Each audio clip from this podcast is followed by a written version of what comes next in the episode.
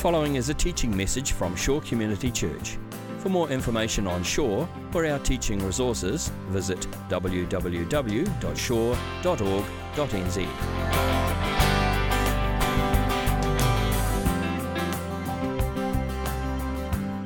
We're starting a new series called I Wish That Wasn't in the Bible. yeah. And so we're going to look at some passages in the Bible that are weird, strange, bizarre, difficult, uncomfortable, embarrassing, awkward, offensive, whatever kind of adjective you want to use. The, the stuff that we just would rather God had not put in there. The stuff that just makes us squirm and there is quite a bit of it there. Uh, but this is coming out of a conviction that we have as Christians that all scripture is God breathed. That's what the Bible says about itself that all scripture is inspired by God or God breathed and is useful for teaching, rebuking, correcting, and so on. And so that means that even the stuff in the Bible that we find weird and uncomfortable and embarrassing, even that stuff is there for a reason. Even that stuff is inspired by God, that God intended it there for some kind of purpose, and that it's got some usefulness, that it's got some kind of practical relevance for our lives. So we want to try and dive in and understand what that is. We, I really just want to have an honest look at these passages of Scripture. Uh, rather than ignoring them, just look honestly at what they are saying and try and make whatever sense we can of them. Let me just say a couple of things before we dive in. Uh, firstly, if this is the first time that you've ever opened the Bible, uh, it's not all like this. Okay, it's not all like you might come along this morning, and if this is your first day in church and you open the Bible, um, you might think this is the strangest book in the world. A lot of it is actually quite encouraging. A lot of it's really enjoyable to read and quite uplifting and edifying. So let me just say that it's not all strange, but we're dealing with the exceptional passages, okay, in, these, in this series. We're dealing with the stuff that is particularly weird because we don't want to stick our heads in the sand about it. We don't want to just ignore it and pretend it's not there. We want to just deal with it and look at it and, and, and see what, what sense we can make of it. So it's not all like this. Secondly, you've probably got your own list of passages. And I've had a couple of conversations with some of you, and you've said, well, what about this passage and what about that? I know that you've got various passages in the Bible that you feel are weird and that you'd like to deal with a little bit more. I've only allocated four weeks to this series, so I've had to be a bit selective, and I've just chosen two passages from the Old Testament and two passages from the New Testament. So I'm sorry if we don't get to your passage. We might be able to deal with it another time, or maybe we can have a conversation about it. But over the next six weeks or so, because there's a couple of other things happening in between, we will deal with these two passages from the Old and two passages from the New, and just have uh, an honest and upfront look at these texts and um, see what kind of interpretation we can give them. So, for this morning, we're going to start off with a really fun passage in the book of Second Kings. Second Kings chapter 2. You may have never read this story before. Many of you uh, probably don't even know that it's there, and in a few minutes you're going to wish it wasn't. But it is here. And as you're turning there to 2 Kings chapter 2, let me just give you a little bit of context for this story. This is a story about the prophet Elisha. You may have heard of him, Elisha. He often goes with Elijah. We think about Elisha and Elijah together. They lived together and served together as prophets in the Old Testament. About 800 years before Jesus, they lived. And Elijah got taken up to heaven while Elisha was still alive. Elijah got taken up to heaven in a chariot of fire. And before he went, he passed on his mantle to Elisha. He passed on his prophetic mantle to Elisha, commissioned him to carry on the work that he'd been doing, carrying on the miracles that he'd been doing. And so this story takes place soon after Elijah has been taken up to heaven. He's, he's out of the scene now, and Elisha's now carrying on this prophetic ministry. This is one of the first things that happens when once Elisha carries this on on his own. So just a few verses, short little story, 2 Kings chapter 2 verse 23. From there, Elisha went up to Bethel. As he was walking along the road, some boys came out of the town and jeered at him. Get out of here, Baldy, they said. Get out of here, Baldy. He turned around, looked at them, and called down a curse on them in the name of the Lord. Then two bears came out of the woods and mauled 42 of the boys. And he went on to Mount Carmel and from there returned to Samaria. This is the word of the Lord.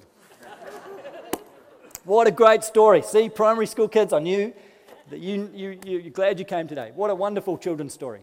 What a lovely bedtime story. Anyone would like to have a baby dedication this morning? Anyone uh, just putting that out there if anyone wants to? Yeah, it's an interesting one, isn't it? Pretty grisly story, excuse the pun. Yeah, yeah. Pretty, uh, pretty, pretty brutal. This is definitely an uncomfortable story. I don't know how, what your initial response is to it. One of the things that seems the strangest to me is that there's just no explanation given. Like it's three short verses. This awful thing happens. These two bears come out, they maul the 42 boys, and then Elisha just goes off to Carmel and Samaria. It's just like another day in the office. Just carries on. You don't get any interpretation. You don't get any explanation. You're just sort of left thinking, what is this bizarre thing that's happened? And this is certainly a passage that gets held up by uh, those who are critical and skeptical of Christianity uh, as an argument for why we don't want to have anything to do with the God of the Bible. Because if that's who this God is, I mean, if this is a God who sends bears to maul boys, uh, we don't want anything to do with that kind of God. Uh, he is a pretty nasty character. And if the Bible is the kind of book that sanctions that kind of behavior, that condones that, and writes about it and records it, uh, we don't want anything to do with the Bible.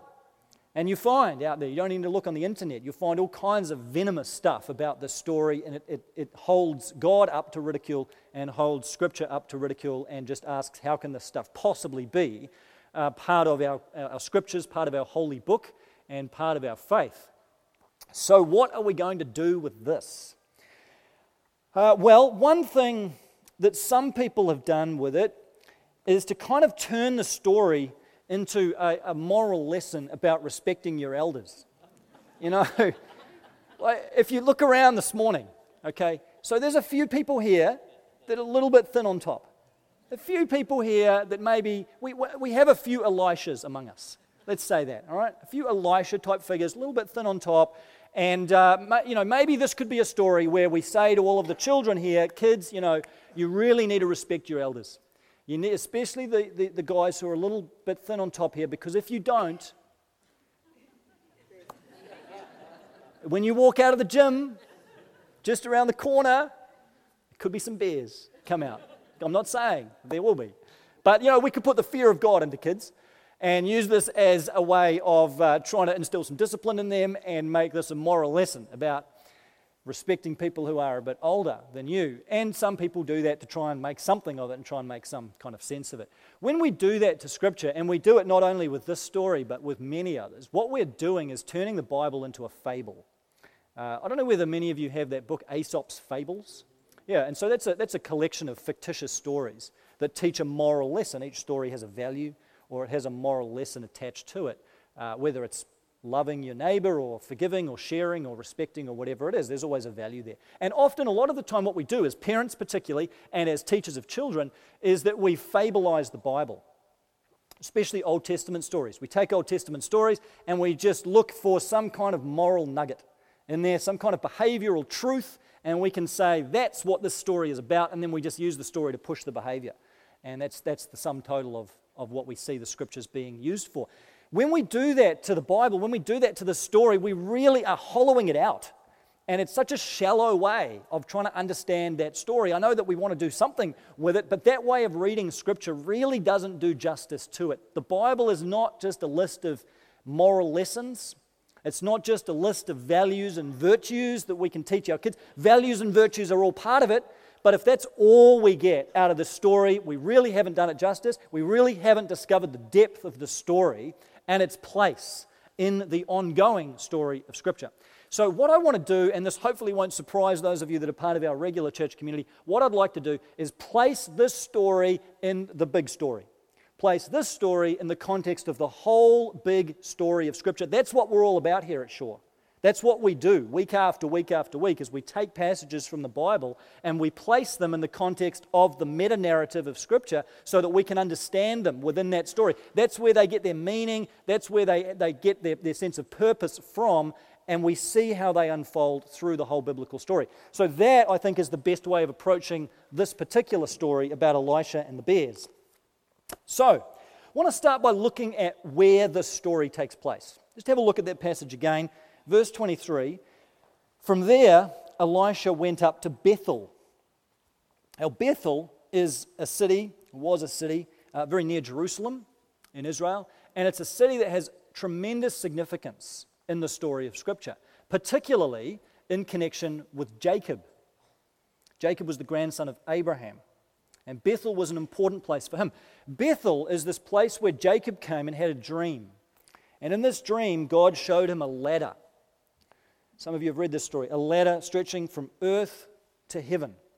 And there were angels ascending and descending. On the, this is where the song Stairway to Heaven came from. Yeah. You didn't realize Led Zeppelin was such a spiritual band, right? This is where that happened. So the stairway to heaven in Bethel. Jacob had this dream, and what God was showing him, what God was representing in that dream, was that God's intention was to dwell not only in heaven, but also on earth among his people. So, by showing these angels coming up and down the ladder at Bethel, God's saying, I'm not only making my home in heaven, but I want to act on earth. I want to act among people. I'm going to act between heaven and earth. I'm going to move between heaven and earth, and I'm going to be doing my will on earth as it is in heaven. God showed Jacob that at Bethel. He showed him something about his intention to be among us and work among us on earth. Bethel's the place where God confirmed his covenant to Jacob, the covenant that he'd made with his grandfather Abraham. He said, I'm going to bless you I'm going to make you a great nation. I'm going to give you many descendants. I'm going to give you this land of Canaan. I'm going to give it all to you. This was a place where the covenant was reaffirmed and the blessing was given. This is also the place where God renamed Jacob and said, No, no longer is your name going to be Jacob, now you're going to be called Israel. Jacob became Israel and he became the father of the 12 sons of Israel, the 12 tribes of Israel. That's where this name change happened, all at Bethel. Bethel was the place where God revealed his identity to Jacob and said, I am El Shaddai which means God Almighty. He revealed himself, revealed something about his nature to Jacob. And, and Jacob made a memorial there, built an altar there to commemorate what a significant place this was. When he woke up from his dream, Jacob said, Surely the Lord was in this place, and I didn't realize it. This is the gate of heaven, this is the house of God. And he called that place Bethel. Bethel literally means house of God. That's its name house of God, and it signifies God's intention to be among his people. So Bethel's a place of revelation, it's a place of promise, it's a place of blessing, significant place, the house of God. But that identity Bethel has as the house of God is completely undermined by what then takes place in Bethel before Elisha comes along. Once Israel became a monarchy, and had kings established. it split into two Israel in the north, Judah in the south. The first king of Israel, king of the northern kingdom, was a king called Jeroboam. One of the first things Jeroboam did when he became king is he set up two pagan altars, two altars or, or, idols to, to foreign gods who were just false gods, and the shape that these idols took was golden calves. He got two golden calves. Reminds you of the story of the Israelites in the wilderness, setting up these golden calves. We'll look at that in the story of Exodus a little bit later in the year. These two golden calves. He set one up in the north of Israel, in, in a place called Dan. He set one up in the south of Israel, in Bethel. And he said, Here are your gods, Israel, who led you out of Egypt. So he is deliberately calling Israel away from faithfulness to God toward faithfulness to these idols. It's, it's not even like mixed worship. It's not even worship God and these idols. It's no, turn away from God and worship these idols. And from that point on, Bethel became not the house of God, but the house of the golden calf the house of idols, the house of apostasy, the house of idolatry. It became a place that represented Israel breaking faith with God, breaking covenant with God, and turning away from the God who had saved them and delivered them through the Red Sea. It became a place that represented everything that was now wrong with Israel and Israel's stubborn refusal to follow and worship their God, Yahweh.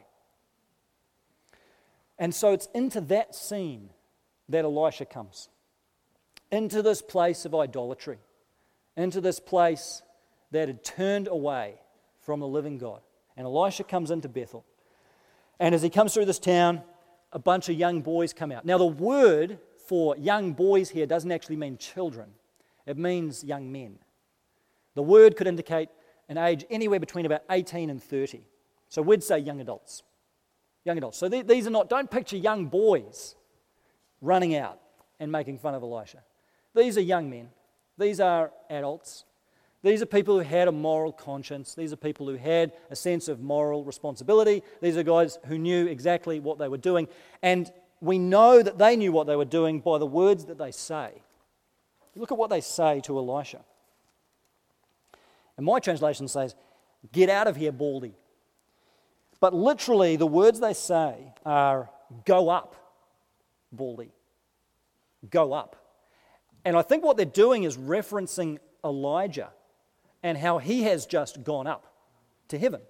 He's just been taken up in the chariot. And they've obviously heard about this. And so they're making a mockery of Elisha by saying, Why don't you just go follow him?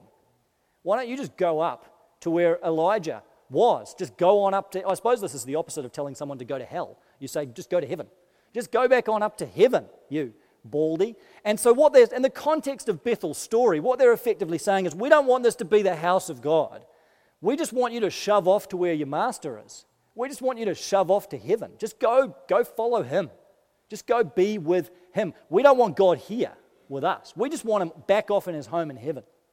So, this is a total mockery of Elisha as a prophet. It's a mockery of Elijah as a prophet. It's a mockery of God. It's a mockery of heaven.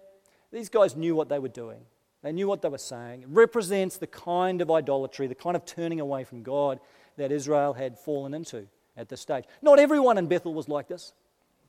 You read in the, in the chapter just before this one, there's a group of prophets in Bethel. It's a group of people that still worshipped and loved God. But in general, Bethel came to symbolize everything that was wrong with Israel at this time in its history. So Elisha, in response, calls down this curse in the name of the Lord. Now, when you think about this curse, this is really the key to understanding the passage. This is not just Elisha asking God to punish these boys, it's not just this impulsive reaction. What he's doing, the language of cursing in the Bible is very specific. It's directly tied to the law of Moses. When you hear cursing or curses, you want to think directly back to the law that God gave Israel at Mount Sinai through Moses. That's where the curses are described. Because that law, and we'll look at this in our series in Exodus, that law that God gave to Moses, it didn't just contain a whole lot of commandments. It didn't just contain the 613 commandments for how Israel was to live, it also prescribed the consequences for them either keeping the law or not keeping the law. And these are listed as curses and blessings. And they're right there in the book of Leviticus. The blessings are what would happen to Israel if they kept the law.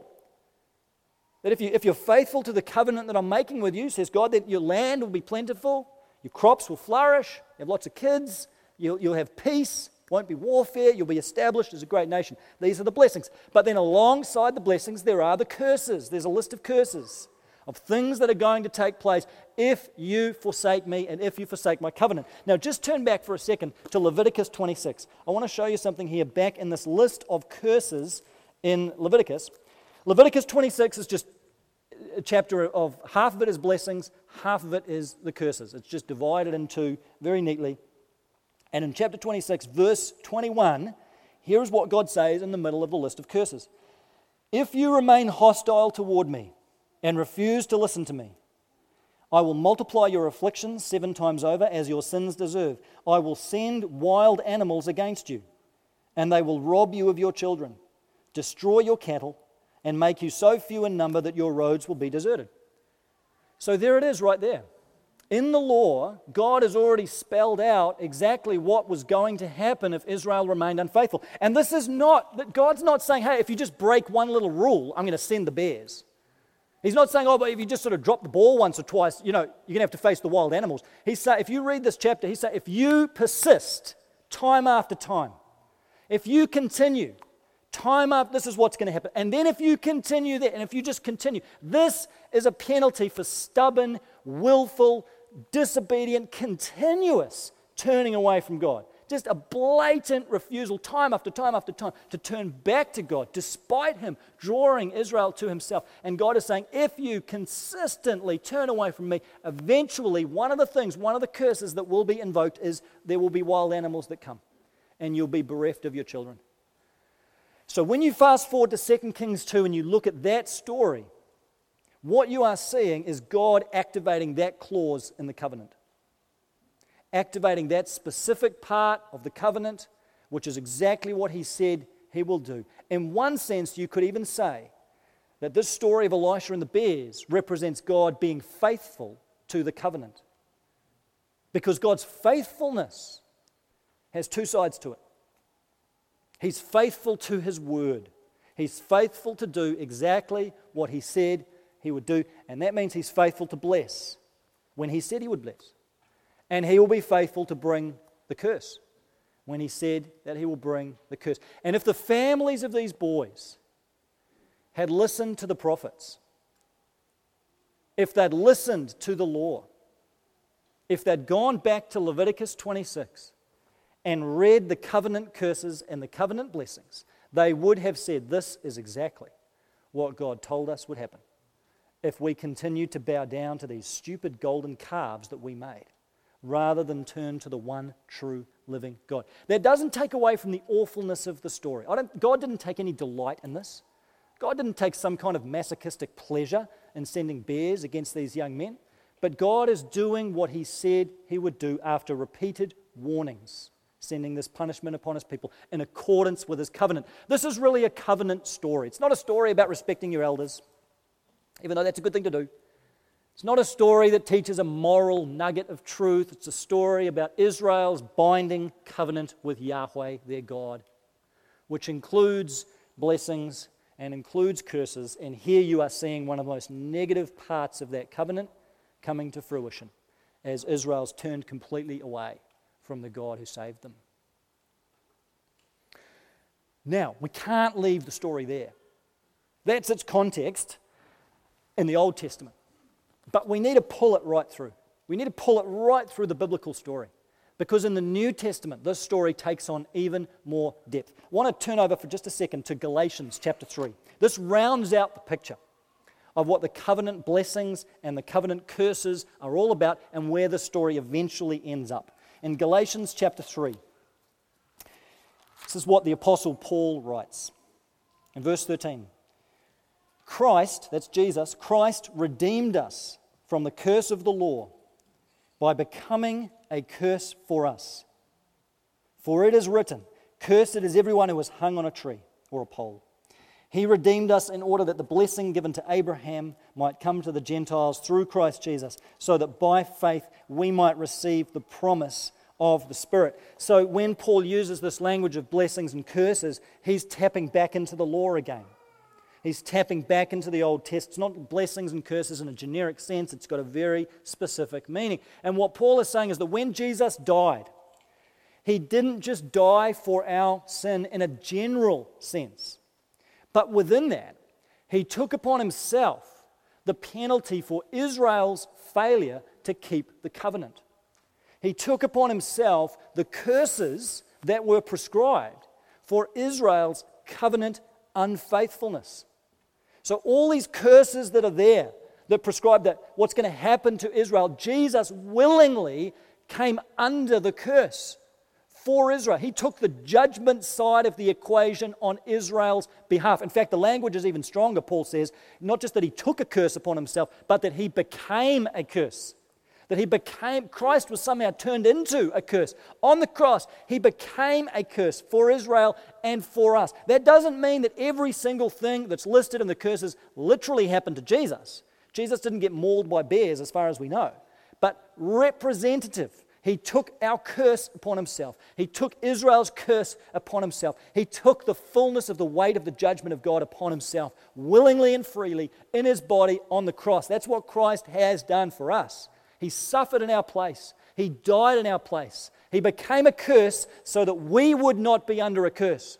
Because here's the reality much as you don't like that story about Elisha and the bears, much as you might kind of mock it and laugh at that story, we're all those young men. Every one of us are those young men. Every one of us have said to God, shove off. You can go back to heaven. I don't want a bar of you my, I want to live my way. You might just do that through ignoring God. You might do that through convincing yourself God doesn't exist. We've got a bunch of ways to do it. We've just told God, you just go back to your home. I will live my way on my terms. Thank you very much. I'll bow down to whatever I want to bow down to. We're all those young men. We all deserve the bears. We all deserve the curse. We all deserve the judgment of God. And here's what Christ has done taken that for us. Didn't have to, we didn't deserve it. Christ has done it freely. And He's done it so that the blessing might come to us. instead of the curse. So that rather than being stuck under the curse of sin, the curse of God's judgment, you and I, through the sheer mercy and pleasure of God, might receive blessing in our lives. And interestingly, when Paul describes that blessing, he doesn't just go back to the law and detail the blessings in the Mosaic law. He goes back to Abraham. And he says, in order that the blessing given to Abraham might come to the Gentiles. That's every one of us who is not Jewish, that we might be brought into the story, that we might be grafted into the people of God. That means that if you belong to Jesus, you become a child of Abraham. You become brought into the family, the people of blessing, become a child of God, become part of the family, receive forgiveness of sins. We receive the promise of the Spirit. That's what Paul says. The promised Holy Spirit, that's the blessing Christ purchased for us. The Spirit of God now takes up residence in our life, takes away our filth, takes away our dirt, takes away our selfishness, takes away all of our idolatries, takes away all of our excuses, takes away all the things that we've built up as resistance to God, just gives us that fresh, clean start, that new slate in our lives. This is what Christ does for every single person who turns to Him in faith he forgives us, cleanses us, washes us, renews us, and gives us a right standing before God as part of His family. It's what the Bible calls eternal life. That's what we receive. That's the blessing that we receive through Christ. And that means that now we don't need to fear. If you belong to Jesus, you don't need to fear the curse. You don't need to get all worried about the curse because you are under the blessing of God. What it means is that now, as the church of God, we are Bethel. We are the house of God, aren't we? We are the people of God, filled with the Spirit. And we don't have to fear the curse and the judgment of God anymore because Christ has taken our place. We deserve to hang there and die, but He did it for us so that the blessing of God, the life, the freedom of God can be poured into our life. I want to make one very specific application of this as we finish this morning. You know, there's times in your life, I don't know whether you've experienced this, where a series of things go wrong in quite close proximity. Have you experienced that? Maybe, maybe a number of deaths in your family that happen quite quickly, or a whole lot of bad stuff just happens at once and things just seem to converge and you just don't know why this is happening. A whole lot of stuff just seems to be really untimely in your life and you're not sure whether it's coincidence. And what we can start to think at those times is maybe I'm under a curse. I don't know whether, if you're a spiritual kind of person, I don't know whether you've ever wondered that. Maybe there's some sort of curse. Maybe there's a curse on my family. Maybe there's a curse on my home. Maybe there's a generational curse that's been passed down and, and now I'm somehow inheriting it. Maybe there's some kind of curse over my life. I picked up a book this week off my bookshelf by a guy called Derek Prince. And uh, Der- Derek Prince te- does teach some good things from Scripture, but this is not one of them. This is not one of them. This is really bad stuff. He has a chapter, this is a book called How to Pass from Curse to Blessings. And he's got a chapter here that he calls Seven Indications of a Curse. Again, let me just say this is not me, this is him. Here are his seven indications that you could be under a curse. Number one, mental or emotional breakdown. Wow. Two, repeated or chronic illness. Three, barrenness or a tendency to miscarry or related female problems. Breakdown of marriage and family alienation. Continuing financial insufficiency. Being accident prone. And number seven, a history of suicides and unnatural or untimely deaths. He's saying that if you experience these things over a long period of time, you are under a curse. And then he's got a series of steps as to how you can revoke this curse. And I want to say as respectfully as I can, this is absolutely wrong. And this is absolutely unbiblical. And it's not only wrong, but it's toxic. And it's damaging. Are you really going to tell someone who's struggling with depression that they are under a curse? You're really going to tell a woman struggling with infertility that she is under a curse. That is toxic. And we should never, ever say that. Because what this does is completely undermines the sufficiency of what Christ has done on the cross. What that kind of thinking does, it takes us back to the Old Testament and it ignores that Christ has become the curse for us. I mean, maybe if we were back in Elijah's day, maybe I could just about swallow that. But we're not. Christ has come. He has become a curse for us so that we receive the blessing. You are not under a curse if you belong to Jesus. Now, if you're not a Christian, then in, in a sense, you are still under the curse of sin. But that still doesn't mean bad things are going to happen to you in life. This means that you haven't yet been removed from the curse of sin through belonging to Christ. But if you are a Christian, there is no curse on your life. It doesn't matter how many bad things have happened, no matter how coincidental things might seem, no matter the concentration of terrible things in your life, you are not under a curse. Because either you're under a curse or Christ has become a curse, and it's not both. Can't be both. Christ has become a curse so that you are under blessing. I would say in this community, probably in this room right now, every one of those seven things is represented. You know, if we, if we went around, I'd say just about every one of those situations, there'd be someone sitting here that's affected now by one of those things. And you need to know if that's you, you are not under a curse. Those things happen because we live in a fallen, stuffed up, messed up, broken, fundamentally dysfunctional world that is where Satan still has a whole lot of power. But even in that world, those of us who belong to Jesus can still say, I am blessed. I'm blessed. And it's not because good things are necessarily happening in my life, they may not be. Things may get worse rather than better. It's not that there's going to be some great financial success that comes into my life or my health issues or whatever are going to disappear. It's because Christ has died for me and I'm free. I'm free. I have eternal life. My heart is free. I'm in the kingdom of God. I'm a child of God. I'm forgiven. I'm loved. I know who I am because I know whose I am. That's where my identity comes from, and I don't have to spend my life running around trying to figure it out. I know exactly who I am. My identity is grounded in Christ. That's the blessing. And you have that blessing if you belong to Jesus, no matter what stuff might be going on in your life. So, no more silly talk about curses. No more trying to revoke the curse and maybe you're under a curse and all that. No, no, no. That's finished. Christ has taken that away. Christ has become a curse. The blessing now flows to us. Let's celebrate the blessing. Let's celebrate the fact that we're no longer under a curse, but through the love and the grace of Jesus, we have passed from curse to blessing. And let's live fully and confidently in the abundant blessing of Christ. Amen? Let's pray. Jesus, we thank you. We thank you that you have died for us, that you became a curse for us. Father, we're all like the people of Bethel. And we just rage against you, God. And every one of us in our life, we've just fought against you. And we've distracted ourselves with so many other things, and we've constructed so many arguments against you.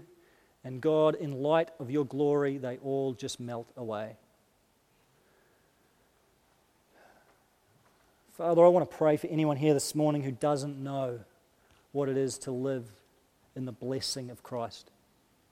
I want to pray for anyone here this morning who's not yet taken hold of that blessing, who's just still stuck in sin, still stuck in their selfishness. Father, I pray that by your love, you'd set them free. Not out of fear, God, not out of guilt, but just by the gentle love of your Spirit. I pray it would be your kindness that leads us to repentance.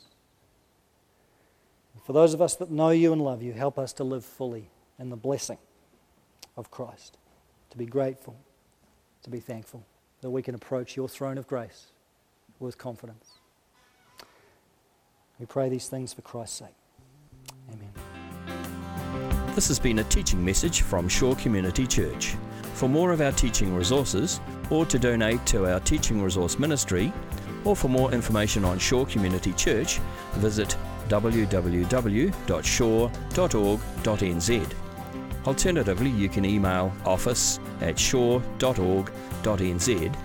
or phone 09 415 0455. Thank you for listening.